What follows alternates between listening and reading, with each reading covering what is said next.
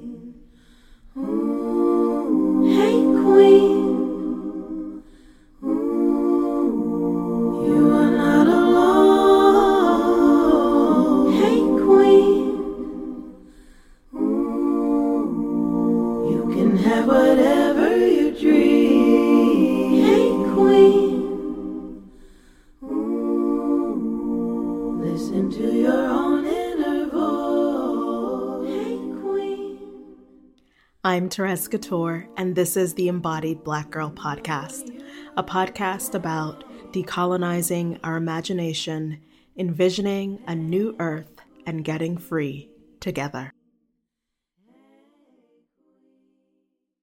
Welcome back to the podcast, or if this is your first time, welcome. I'm so glad that you're here.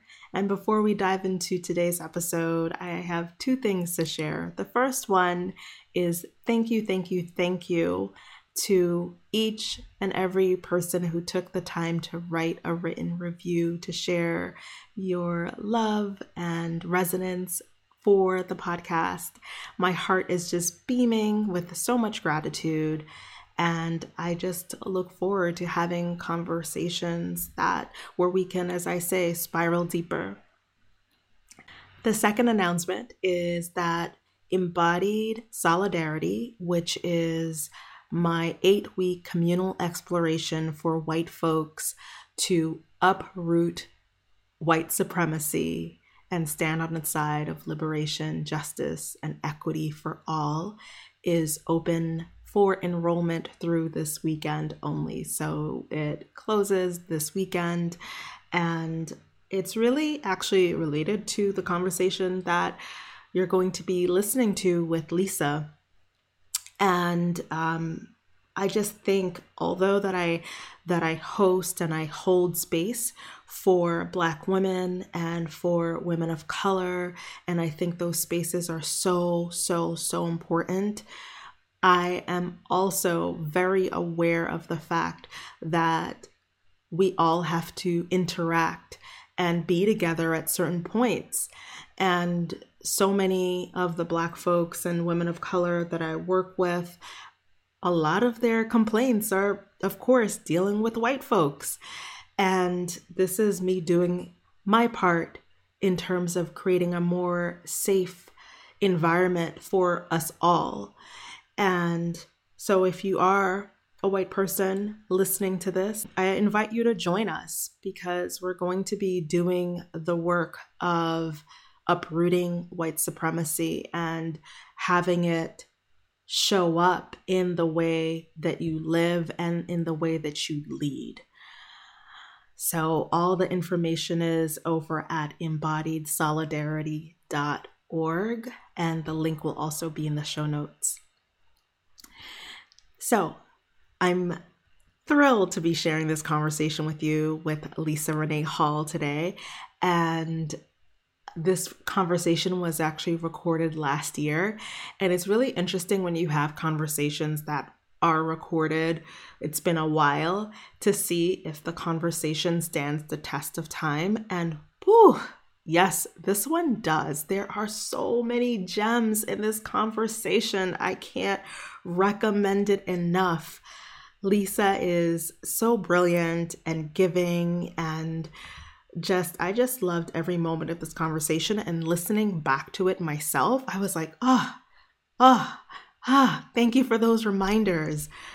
So, if you don't know Lisa, Lisa Renee Hall is an anti bias facilitator and mental wellness advocate who has helped over 65,000 leaders with quiet, gentle, and highly sensitive personalities go on an inner field trip to explore their unconscious biases so they protect their energy, stand on the side of justice, and become better ancestors.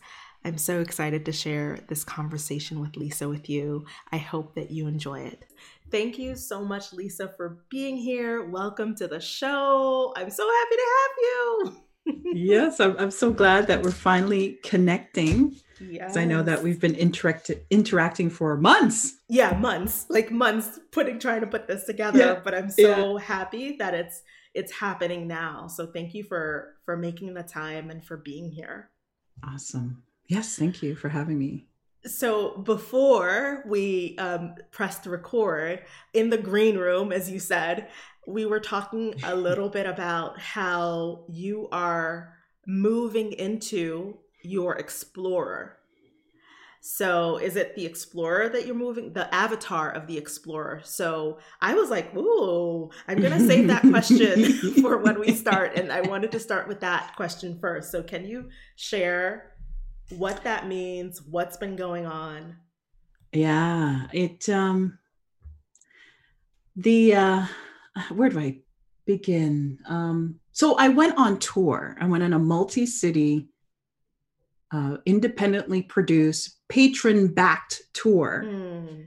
And what that simply means is that my patrons who are in my exclusive community on Patreon because they it, it's and patreon's kind of like crowdsourcing but instead of just a one time in, instead of raising money for a one time campaign instead people contribute a few dollars a month every month until they stop their pledge. So since 2017 when i launched my community on patreon i've had a core group of individuals hundreds and hundreds of a core group of individuals contribute so much per month. So I've been able to uh, use what I was able to save up to finance this tour.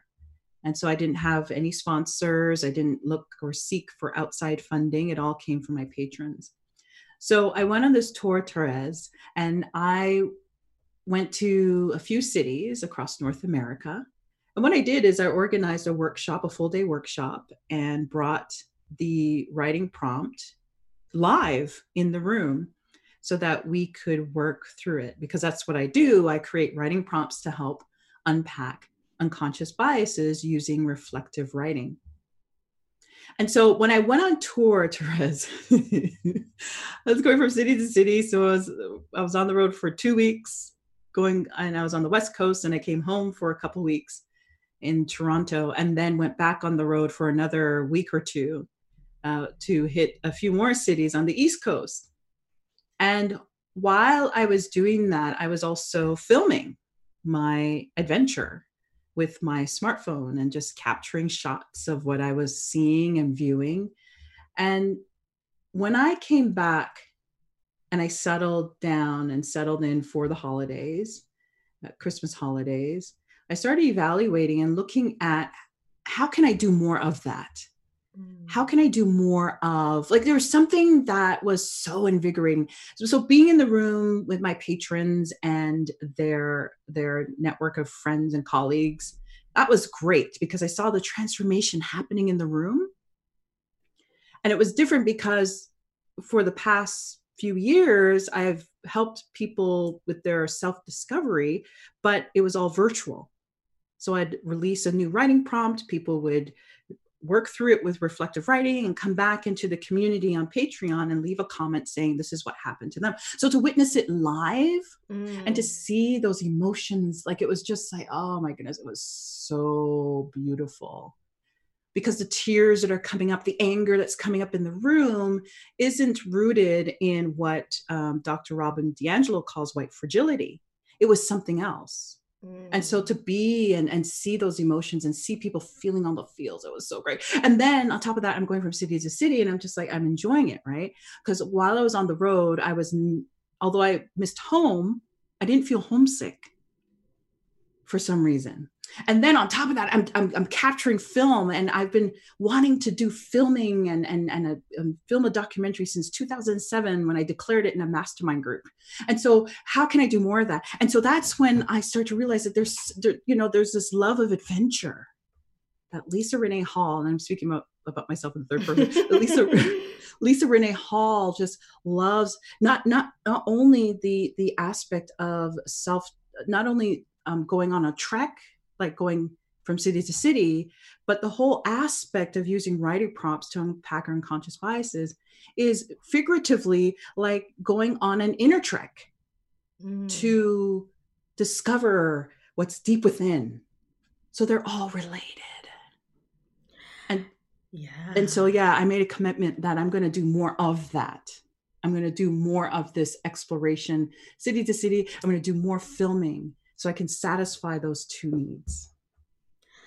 Wow, that's really beautiful. And actually, as you came, um, were speaking about that, what came up really strongly was um, the connection and i wonder if you've thought about that the connection mm-hmm. between having done having done that intensive inner work through journaling and asking yourself these deep questions and mm-hmm. then the ability to give yourself permission to actually okay i am going to go on this adventure and right. and also layered on that how your identities your multiple identities, um, especially your identity as a Black woman, mm-hmm. um, layers on that in terms of giving yourself permission to take that adventure. Because yes. for Black people, folks of colors, uh, uh, folks of color, Indigenous people, leaving where, you know, going out and exploring is something that has been viewed as dangerous, right? It actually yes. was dangerous. It's still yes. dangerous. Yes. Let's, you know, just to be really clear. So how how do you think um, that has informed or has given you the courage or has the the connection between the the writing as well as now being the explorer? Yes. Yeah, it um it, I think so, looking back, when I started my journey of self discovery and self exploration, uh, that was back in 2017. And I had actually started a process of waking early in the morning at 4:30 a.m. And I did that for 365 consecutive days. Mm. Ow! I don't even know. But um, I did that for 365 consecutive days. And when I first started, it was it was to write a my first book of fiction and i had had this idea for a historical novel stuck in my head for a number of years. And so what inspired me and what sparked me to start writing was I, I, I played the organ at a funeral and that's something i do. I get hired to play at numerous fu- uh, funerals as an organist. I'm a passive observer.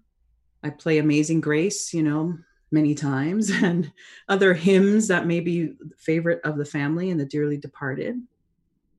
The last one I played at was of a, and it was the youngest person whose funeral I played the organ at, and 21 years old. He died being a good Samaritan.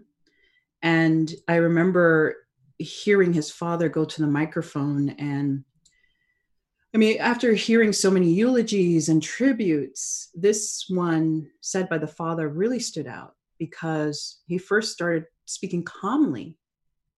And then he shouted in the microphone that his son was murdered. And I snapped to attention. And the entire church was quiet. There's something he said. He said that my son left music and I'm going to spend the rest of my life, the father said, making sure that music gets out into the world. And that's when I realized that the son left a legacy. Mm. That even though he died so young, his father has something that his son has left behind. And so I asked myself, what am I going to leave behind? What's stuck in my head that needs to get out? And so, few a few days later, I woke up at 4:30 a.m. It was January 3rd, 2017, and I started writing. But as I was writing this this historical fiction, I wrote one chapter a day for 59 straight days.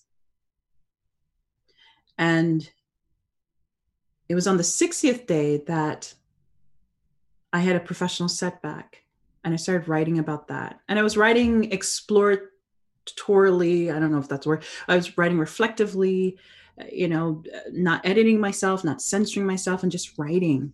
And so on the 60th morning, I wrote reflectively about this professional setback. And then on the 61st morning, I did that again.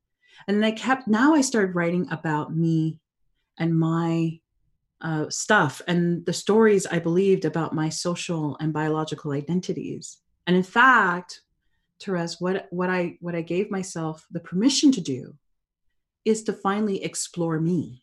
Mm. So it was no longer about exploring these characters that I was building for this historical fiction.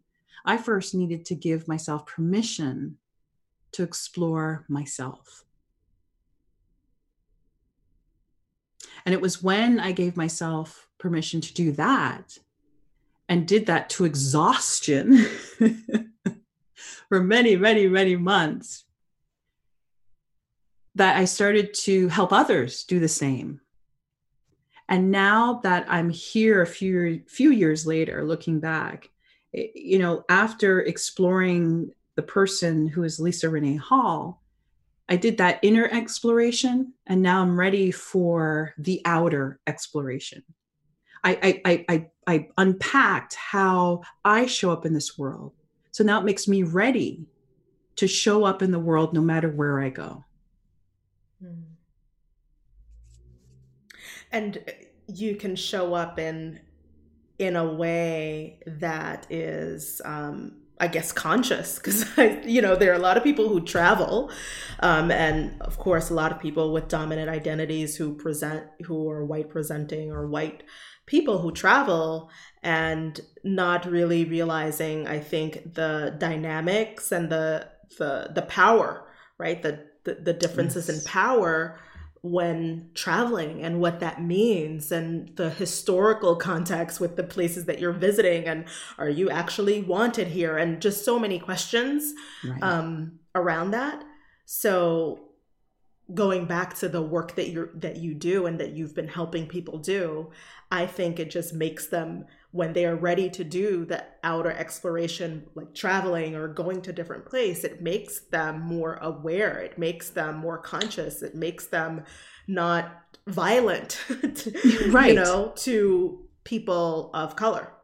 Right. Like I, i'm thinking about a, a group of young adults that went to some some oh boy i can't somewhere in the east and they climbed a mountain and decided that they'd pull their pants down and moon. Oh gosh. and they were arrested because it was a sacred site. Or that that YouTube star, I can't remember his name either, but he went to Japan and uh, there's this forest in Japan where where people go and they commit suicide. Oh gosh! And he didn't even like this. This kid goes out there and and decides that he's going to film a body that he found in that forest and share it with his YouTube audience. Oh yes, I saw that. Mm-hmm. I don't remember his name, but um, you know, just the, the insensitivity. Or or there's this. Uh, I just read the other day about this sort of tourism.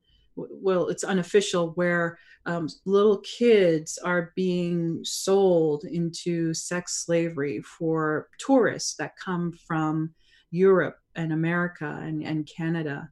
And and why is that okay? you're exploiting a young child and I, it just yeah I, you pointed out something that's very important which is that we need to bear responsibility for how we show up in the world. And by first unpacking our biases using the art using uh, reflective writing and writing prompts my hope is that it helps us become more aware of the way in which we treat others as we tour and travel around the world. Like when, as a Canadian, growing, I was born and raised in Canada. And so as a woman with dark skin, I don't, I wasn't raised to believe that I don't belong anywhere. And also being raised by Jamaican parents, they, I, they, I wasn't socialized that way. And so whenever I travel throughout Canada, I belong everywhere. I am everywhere. I don't fear being anywhere. However, I cross the border into the United States. And even though I've done so multiple times throughout my entire life, I'm still aware that I'm a Black person when I cross into the United States. And I don't know when, what, how, I don't know. It, you know, it just, I'm hyper aware of my presence because I'm also hyper aware that the United States has had different laws which have uh, prevented Black people from being able to occupy any space. Mm. And so as I as I travel throughout the US, you know, I'm I'm just hyper aware of these things. I'm just really aware. And no matter how much unpacking I do, I still need to be sensitive to the dynamics of race and how it informs the United States history compared to Canada, where, you know, I'm, I'm painting it as this utopia, but at least, you know, my movements aren't as surveilled as it would be in the United States. So that's something I'm also aware of and conscious of too. Yeah, thank you for naming that and for for saying that because definitely as in the green room I was sharing with you that I spent many many years of my childhood um, growing up I would always go to Canada and um, I have a lot of family that go there and it's very different. Like their experience my family's experience and you know my experience and my family who lives in the United States experience are very different. However, I can say is that, you know, people paint Canada as, as you say, you know, the utopia, but they all have faced racism, right? Yes. it's different. So, you know, when I hear people from here like, oh, we're just going to go to Canada, I'm like, I'm like, okay. that's that's literally I'm like, I'm just like, okay. Um, it's just not it's not in the same way. And sometimes um, so I don't want to minimize the micro, like the microaggressions. Like one of my aunts right. who lived in in Canada, she faced s- so much discrimination in getting a job as as a nurse. She was a nurse. Um, she faced a lot of discrimination in getting a job, and then once she had the job as well, and you know, so that's a that's a whole other that's a whole other story. But I, I really want to thank you for naming that and saying that. Um, and that brings me, I'm actually going to go back a little bit to sure. ask you the question. So, how do you root deep? I feel like I may know the answer, but I'm, you, I'm going to let you answer that. Yeah, I, I I I cannot survive without a um, practice around reflective writing. I just cannot yeah. cannot. Anytime i'm feeling like uh, like things are closing in i'm feeling chaotic most likely it's because i've gonna i've gone a number of days without reflective writing. And i mean some people call it expressive writing which i which is terminology terminology i used to use. I don't use it anymore because it um because most of the people in my audience are highly sensitive and introverted and so the idea of expressive writing doesn't seem to align with um, introverts. So instead, I use the, the term reflective writing. And some call it, I've seen someone call it uh, restorative writing. Sometimes I'll even use the terminology exploratory writing, write to heal, heal to write, journaling. It's, you know, mindfulness writing. It's all the same. it's the idea of, again, uh, as I had said earlier, of writing uncensored, unfiltered. And what I do is I wake each morning, but not at 4:30 a.m. anymore, but I do wake early. And what I do is I write and I do so before the sun comes up. And there's something there's something symbolic there's something there's some symbolism there. Because when I sit to write, it's not just about typing up my words or writing on a piece of paper right? It's it's about a communion between myself and the divine and my soul. And so i simply record what my soul is trying to say and connecting that back to the divine and and my purpose that was created for me by god. And then as the sun crests over the horizon that's symbolic because it's it's like as if i'm coming into the light that my writing is helping me move from darkness or the unknown into light which is now known. And if after the sun rises i still need to i continue writing sometimes i can do it in 20 minutes and half or half an hour and i'm done sometimes it takes more than that and so I honor what my soul is trying to do and say. And oftentimes I've had to go back and do reflective writing again the next morning, the same topic, the same theme, and just really release that. So that's how I root deep. I just love that imagery that you share. Like I was seeing it in my mind, the sun coming over the horizon and you writing. It's like so poetic and beautiful and I, I, tell you, like sometimes I'll be sitting here, like I have my my curtain drawn, so I can see when the sun is coming up, and sometimes I'll be looking like, oh my gosh, I haven't finished my thought. Is the sun coming up yet? Is the sun coming up? Mm. Again, it's just it's just the symbolism, the beautiful symbolism. Yeah, and and you know everything that you're sharing, it's like also it's making it ceremony and ritual and infusing it with that it's yes. it's not just like it's not because there are people like who can do something every single day mm-hmm. and yet it doesn't have meaning like it, it, it's more of a chore or they're right. upset about doing it yeah. but the way that you're describing this is it's like there's i hear the giddiness and the happiness and the joy of of what this means to you. And of course all everything that has unfolded since then of course it would unfold. Yes. Um, which is so beautiful. And and you know this right the writing reflective writing has taught me to think more in in like I already I'm already oriented because of who I am to think long term and long term is like 10 years from now 20 years from now. But when it uh, you know i've come from a tradition that was like quick quick quick fast fast fast do it but now i think in one year increments.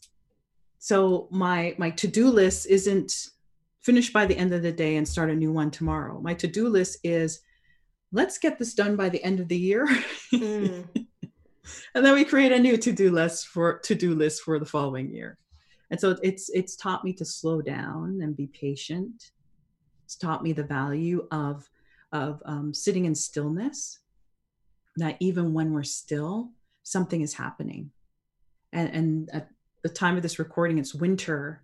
And when i look outside and see the snow on the ground it just looks barren and empty and like nothing's happening. But underneath the snow animals are stirring. Underneath the snow the grass is rejuvenating for the upcoming spring season. And so what looks barren and and even even the the snow as the sun peaks and and and and and goes across the snow it's like it looks like little it looks like diamonds and it's so pretty to look at. And so what some see as stillness so what some see as um, laziness or nothing's happening the beauty is that in stillness something is stirring to move us to where we need to go yeah. And, you know, oftentimes, you know, it's through stillness that we're able to see and know what is next for us.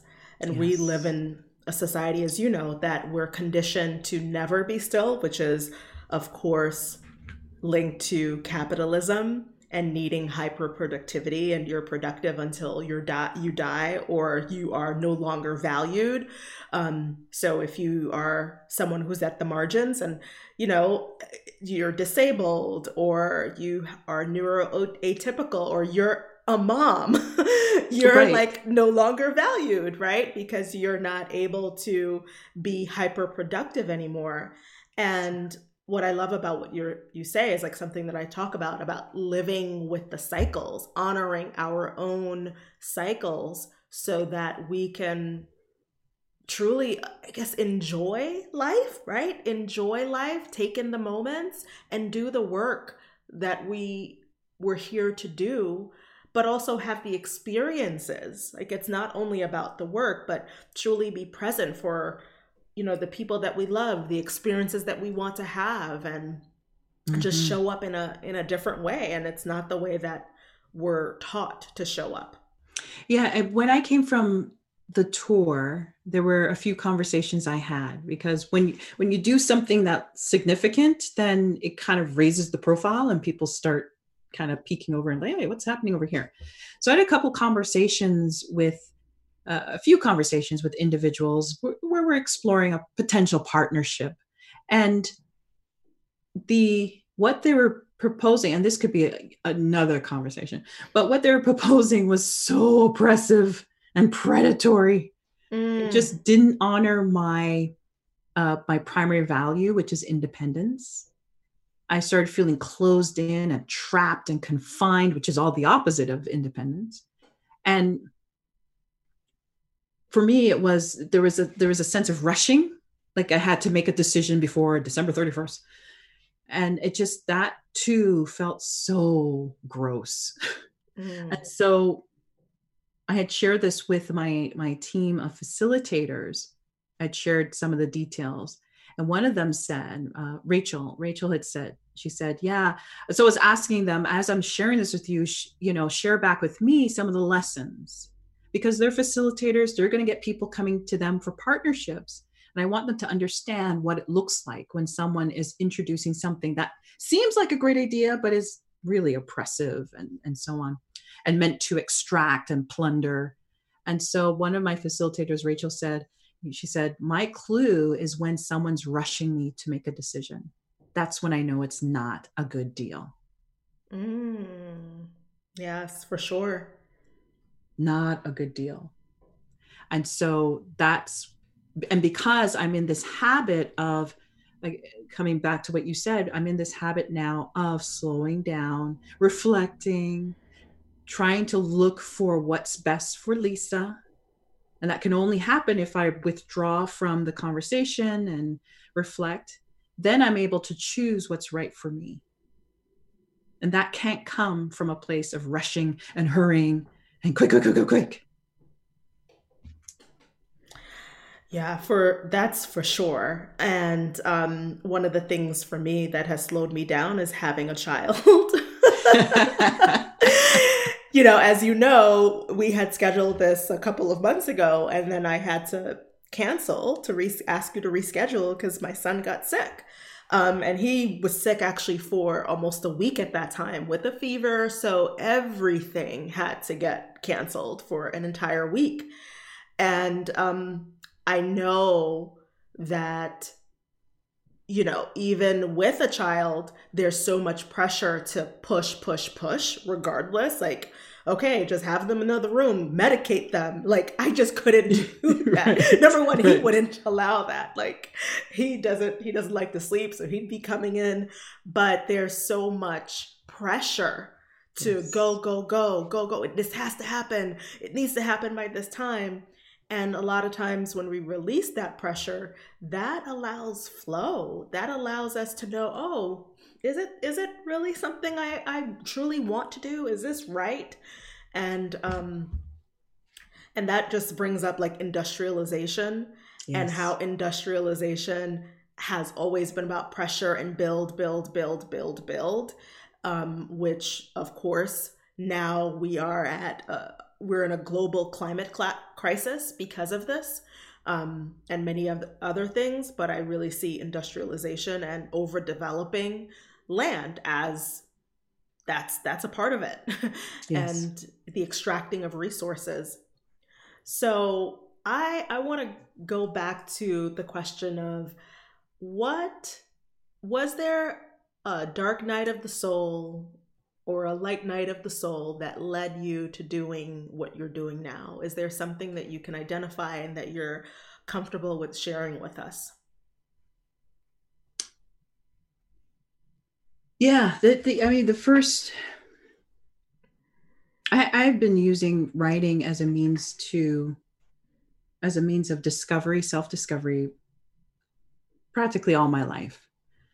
And i remember keeping diaries. There's one diary as i was going through my own year of reflection in 2017 when i woke up early every morning to write i found an old diary and i looked through it and it was um, the date i think date i started in 1994 and stopped writing in 1998 and it was a collection of my lament of the guys that i dated during that time.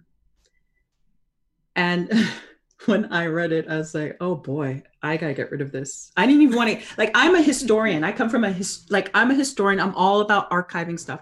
But this was something I did not want archived. You're like, this is not, I don't want this history. I don't want this history. And it's because because one of the one of the sparks for me in starting this process of writing in earnest as a way of self-discovery and healing started in 2015 when I broke up with a guy who I thought was my boyfriend.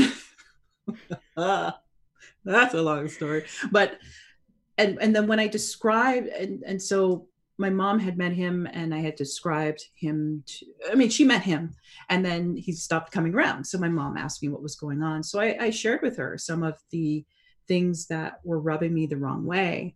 And that's when she said to me, Oh, he sounds like your biological father. And it, that confused me because I don't have a relationship with him. But then my mom explained all the things that she was um, had experienced with my biological father, and it was just the same. And and, and I was shocked. I was I was surprised. I was disgusted that I could attract in a dating relationship a man that was the direct carbon copy of the father I don't have a relationship with and so and then this guy that i had dated this was now the second guy in a row that um, showed up with the same characteristics as my biological father. So that was my clue to start writing. And and to be honest i wouldn't be here talking with you therese if i hadn't dated that guy back if i hadn't broken up with that guy so long ago. So i actually thank him I, I wouldn't tell him to his face, but I, I thank him for the experience that he he he he put me through. Um, but that's when I started writing, and I started seeing at more and more as I, I continue to write and heal that aspect of myself, heal that that part that's called fatherlessness. Uh, that's when I um, found that diary. No, no, so I, I, I didn't find it right away. Uh, but it did take a couple more years because I, I had written, I think of maybe about 60, 90 days straight. And I said, wow, I'm healed. I'm healed. I'm healed. and then it just didn't feel like I was. Like the, it, it felt like there was still more I had to do. And so when I started writing in 2017, at first it was to write the book you know it was like i was avoiding and deflecting. But it eventually led me to the writing of myself and it was during that period that i found the diary. It was it was april of that year long process april of 2017 when i found the diary. And i was just like no no no no no this can and i remember jumping in my car and I had to go somewhere because I had to burn this book. Like it had to be burned. I couldn't tear it, I couldn't shred it. I wanted it burnt up. So I jumped into my car and I'm I'm driving to some park, right? And so this is April, the grass is wet, so I'm okay. I'm not going to set like a forest fire or something. And I finally get down by the lake and pull out the diary and it's windy. it's windy so I take out the diary and I try to light, and I take out some, some matches and I try to light, try to light, try to light. And the wind keeps keeps blowing it out. And even when and even when I was driving there, at Therese, I was just like, I hope I don't get an accident. I can't, I can't get to an accident with this with this with this burden in my car. so and then someone finds it. And it's like, finds oh it. my gosh. oh, that's the worst. So I finally get to the lake and I'm trying to light the match and then the wind is blowing it out. But finally it lights and I take a video of the ceremony. Like everything in my life seems to be ceremony, but I take, but take, you know, I take video of the ceremony. I watch this, this, this old aspect of Lisa Renee Hall burning, burning. And again, that was all part of the healing process.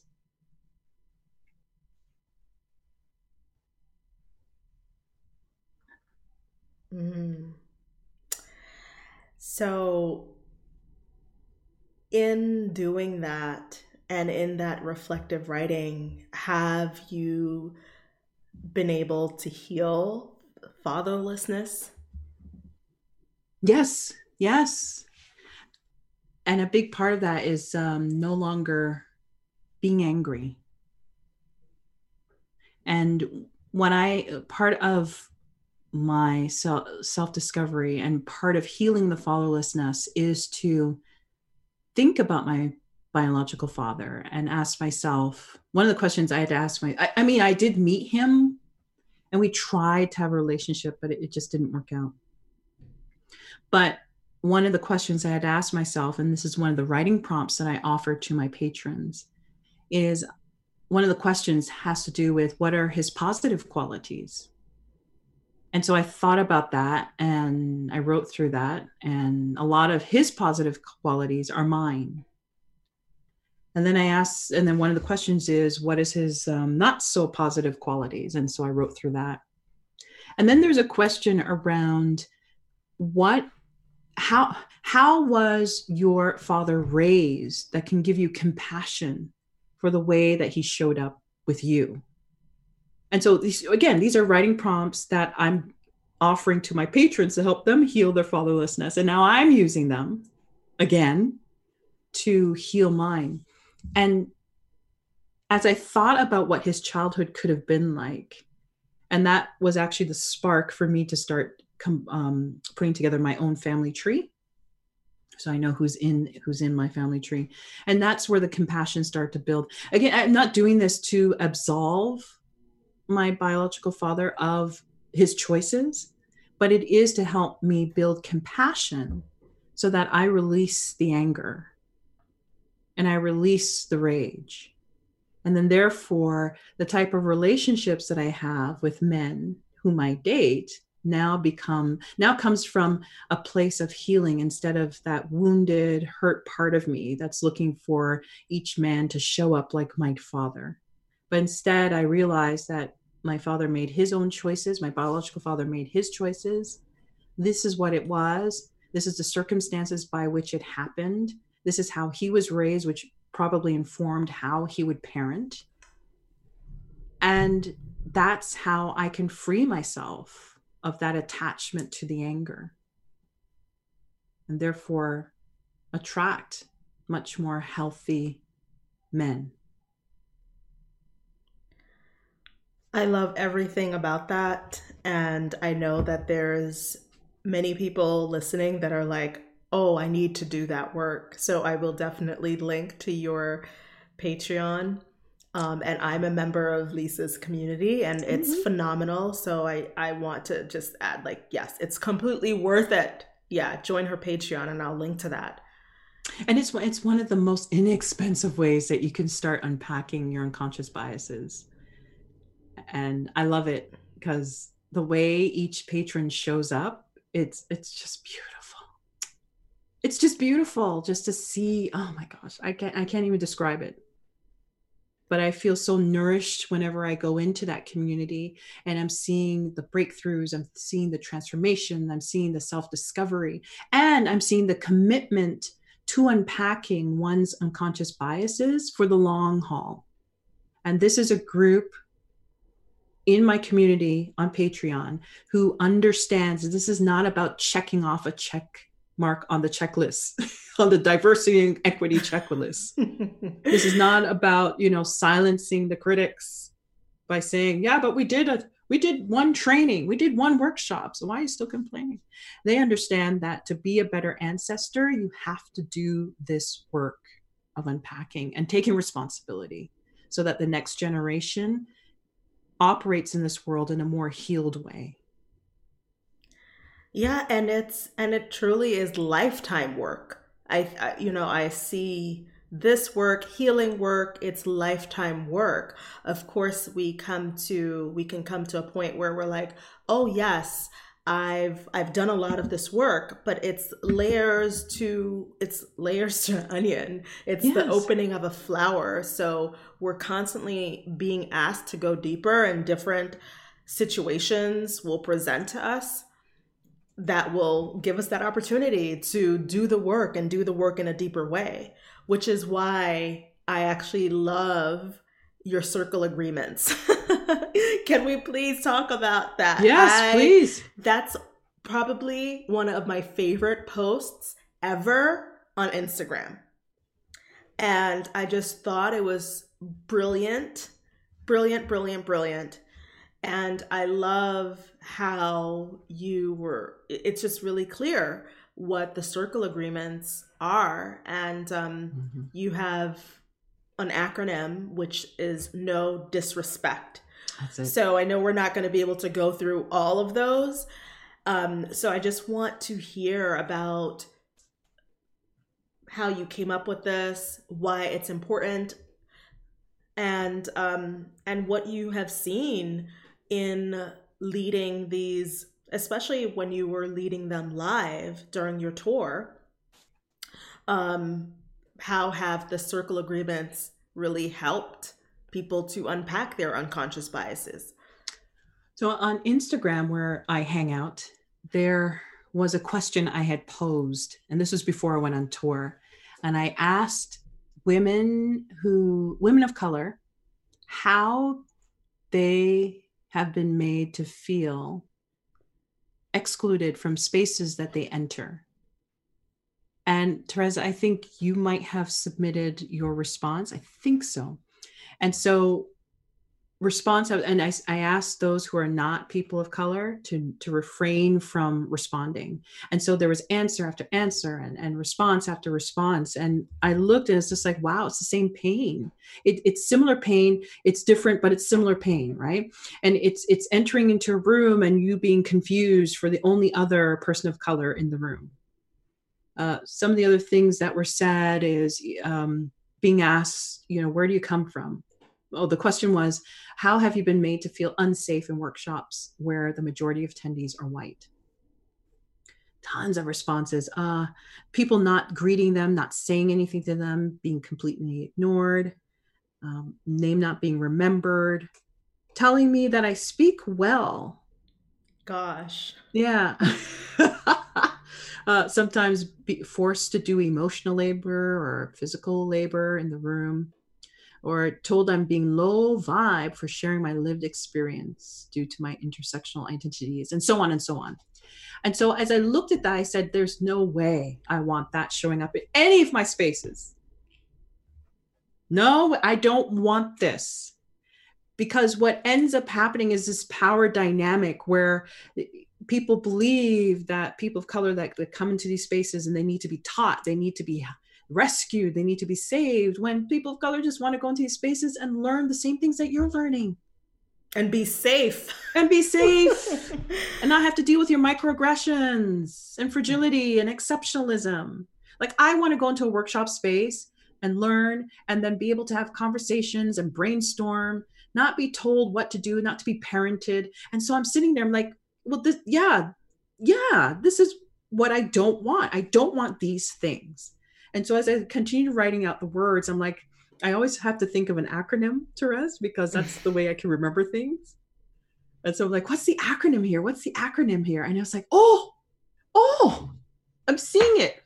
No, it, it's disrespect. No disrespect. I was like, yes, that's what this is. And then each word in disrespect stands for a particular uh, a particular action that I often see people doing in workshop spaces and it's been well received. It, it, people are like, yeah, can I buy it as a poster? so it's um because uh, wherever we gather, one of the ways to keep a room space or uh, keep a room safe is to, uh, for example, the D in dis- disrespect is distancing, no distancing, which is to emotionally check out. No patronizing, that's the P in disrespect.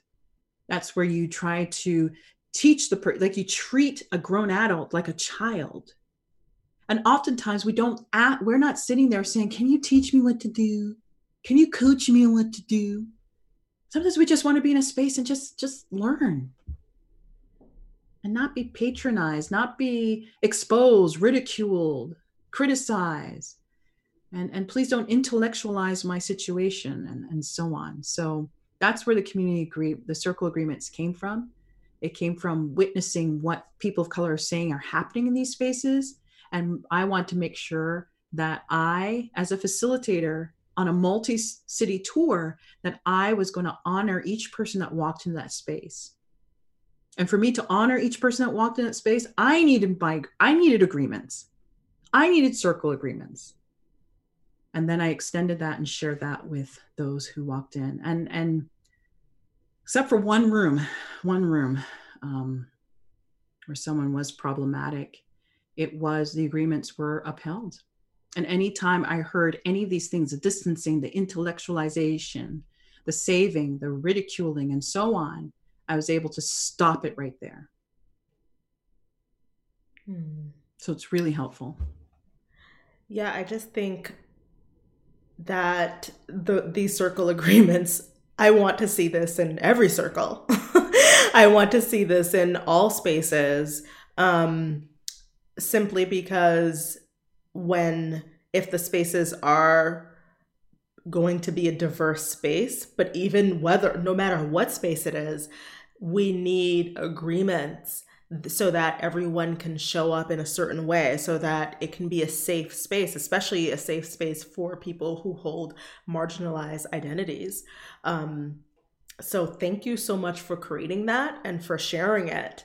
Um, i just thought it was really absolutely brilliant. Thank you. Thank you. So my next question is what does it mean to you to be a visionary woman or woman X? right. The, timely question. I had just posted, I, I have a post on Instagram where I talked about, where the first line says, I'm not for everyone. And it's based on a t shirt that I got from a friend of mine who her name is Cindy, who joined me in New York when I did the tour stop there. And she brought me the t shirt. And I was like, oh my gosh, I love it. so it has like, I don't know, 10 lines that says, I'm not, I am not for everyone. And I absolutely love that t shirt. And so I had written that um, these are the people I'm not for. And part of that is um, people come into my space and they expect me to be a certain way. Like as an anti-bias educator they expect me to be you know to show up this way in terms of energy in terms of style. Uh, like people come to my workshops and they're like i never knew. I could laugh so much while unpacking my um, my biases. You know because there's an element of playfulness that i bring into the workshop space into the workshop space. Because we need to, as we're interrupting our unconscious biases we need to also find moments to refresh ourselves and rejuvenate. And i believe that rejuvenation comes through dance through, through play through singing and so on. And so yeah so there there there are people who are not going to align with my style and i'm okay with that. I'm really okay. And so part of being a visionary is to understand who you are for. Part of being a visionary is to be very clear who fits into your circle. Because not everyone can and not everyone should. And if you're trying to attract everyone, it means you are not being true to yourself. Because if you are being true to yourself, you're going to piss off a few people. And that's actually a good thing. I had a client, um, his name is Mike, and he said to me once, he said, Your goal whenever you walk into rooms is to piss off 50% of them. I said, Why? and he said, If you piss off 50, 50% of them, it means the other 50% will absolutely buy from you. They will follow everything you're doing. They will they will become your biggest fans. And I've seen that now come true as I've moved into this work as an anti bias facilitator, and explorer.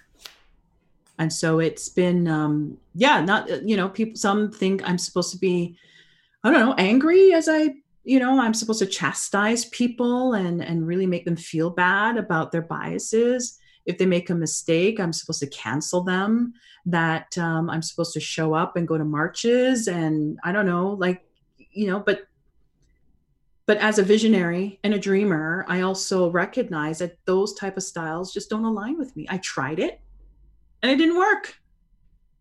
And i believe that for those of us who are highly sensitive and introverted and empathic and really you know we're deeply sensitive not hypersensitive but deeply sensitive that we need to find a way to unpack and to be activists that aligns with our unique personality, our gentle, tender, quiet personality, so that we are in this every day.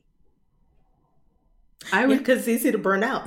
the burnout, right? Mm. Crazy. It's br- so you know I could go to the a march, and that will probably be, probably be the only thing I'll do all year because it'll take me you know 10 months to over you know to to get over all the loud sounds the hunger i felt while i was marching the, the bright sun beating down my back. You know, it's just so I would prefer that people find a way that matches their style. And again, I'm not saying that those other styles don't work. They do. They're for someone.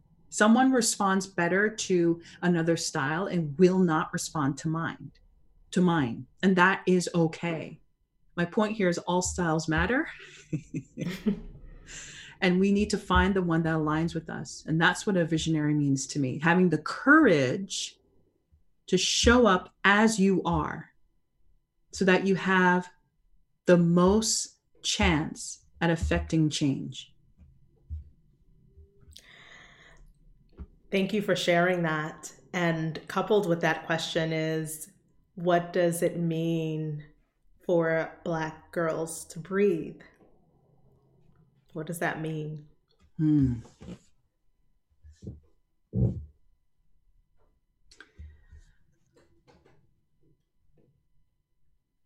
To, to me, it means embracing my humanity.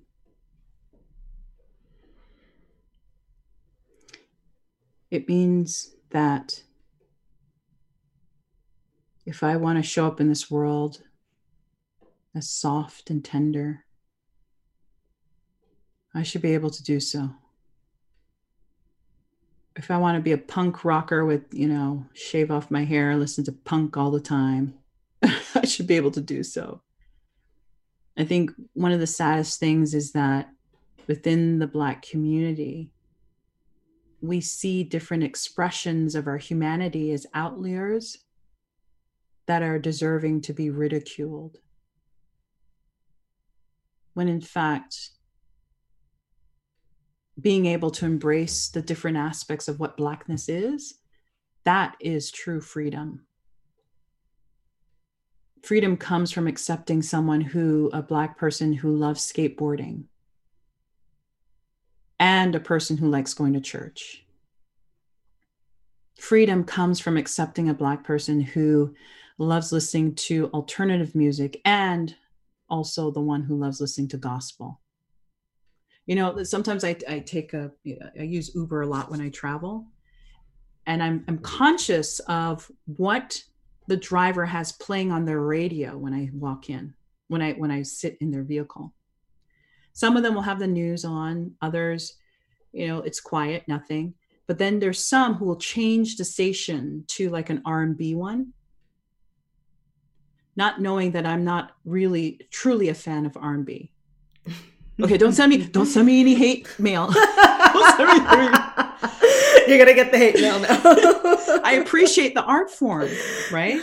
But my favorite uh, genres of music is alternative, it's hip hop, it's um, classical. You know, it's very eclectic. But no, this person made an assumption about my musical tastes when I jumped in their car, thinking that what they were doing is being accepting when in fact they're treating me like part of a monolith.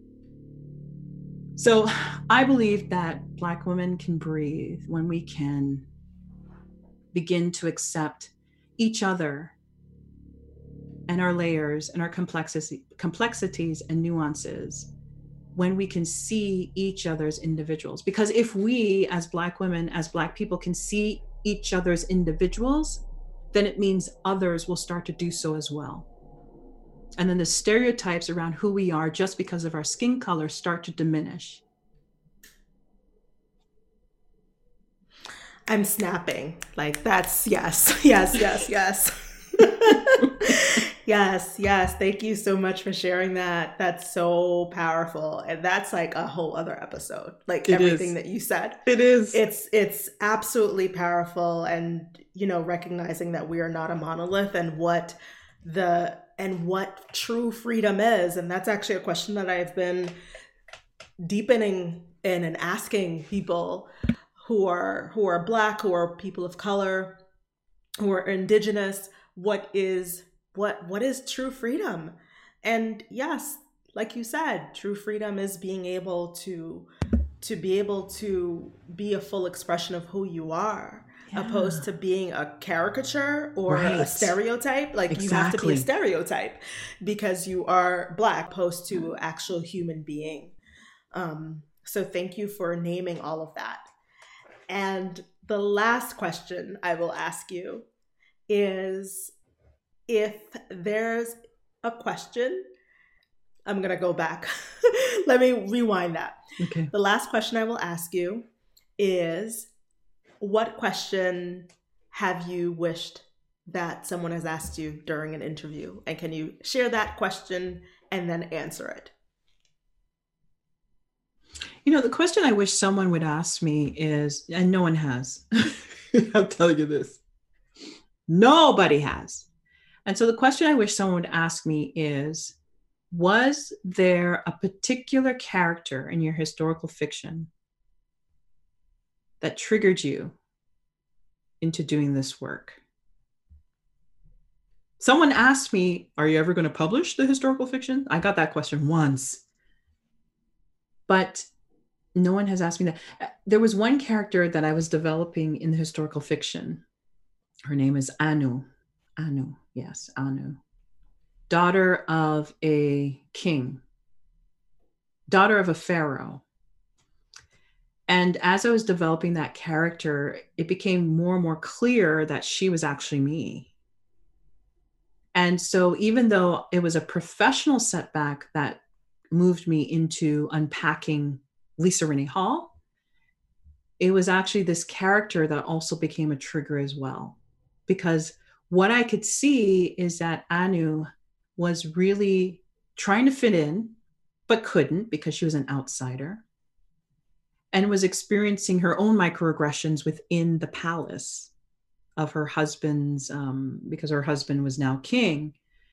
And so she's facing all these microaggressions from those who held uh, stereotypical and prejudicial views against her people because she was the outsider and her i won't spoil it just in case the historical fiction comes out one day but her she um, the, the, way the story ends for her is is not happy. And i actually cried when i wrote those last few chapters about her. And i could actually see the scene like I, I envisioned that it would become like a like a mini series of some sort. So i saw the scene where she has this conversation, the last conversation with her husband. And he's trying his best to understand, but he has skin color privilege as well. And she's trying to help him understand. And eventually she just, she says this one line, and I, I cried, Therese. I cried. I read it and I was just like, oh my goodness, so sad. But what I could see in Anu is this, this quest to be accepted, but to be accepted playing a part and I knew that if I continued on the path I was on of trying to fit in, like I tried to be, I remember I studied with all these coaches and I tried to be sophisticated. I tried to be powerful. I tried to be all these things. I tried to be, you know, and then I thought I was supposed to be sensual and, you know, wear my hair long and wear these gorgeous dresses that, you know, showed my arms. I thought it was supposed to be all those things. And I thought it was supposed to be, okay, no, okay, let's just be powerful. Let's take pictures of you, Lisa, when you're powerful. You know, you look like you're gonna take over the world. And and so I did all those things. And then I was like, okay, that's not working. That's not working. Let me be the, the rebel. Yeah, I'm gonna speak with a harsh voice. I'm gonna be the rebel. rebel i'm going to be the revolution i'm going to be the misfit. And that didn't work out for me either. And i was just like okay maybe maybe i'm supposed to be like a canadian and you know and and tap into my upbringing where we're in the background. And we just kind of like you know we have this group think mentality and every day every person you know everyone's one. And, and then that didn't work.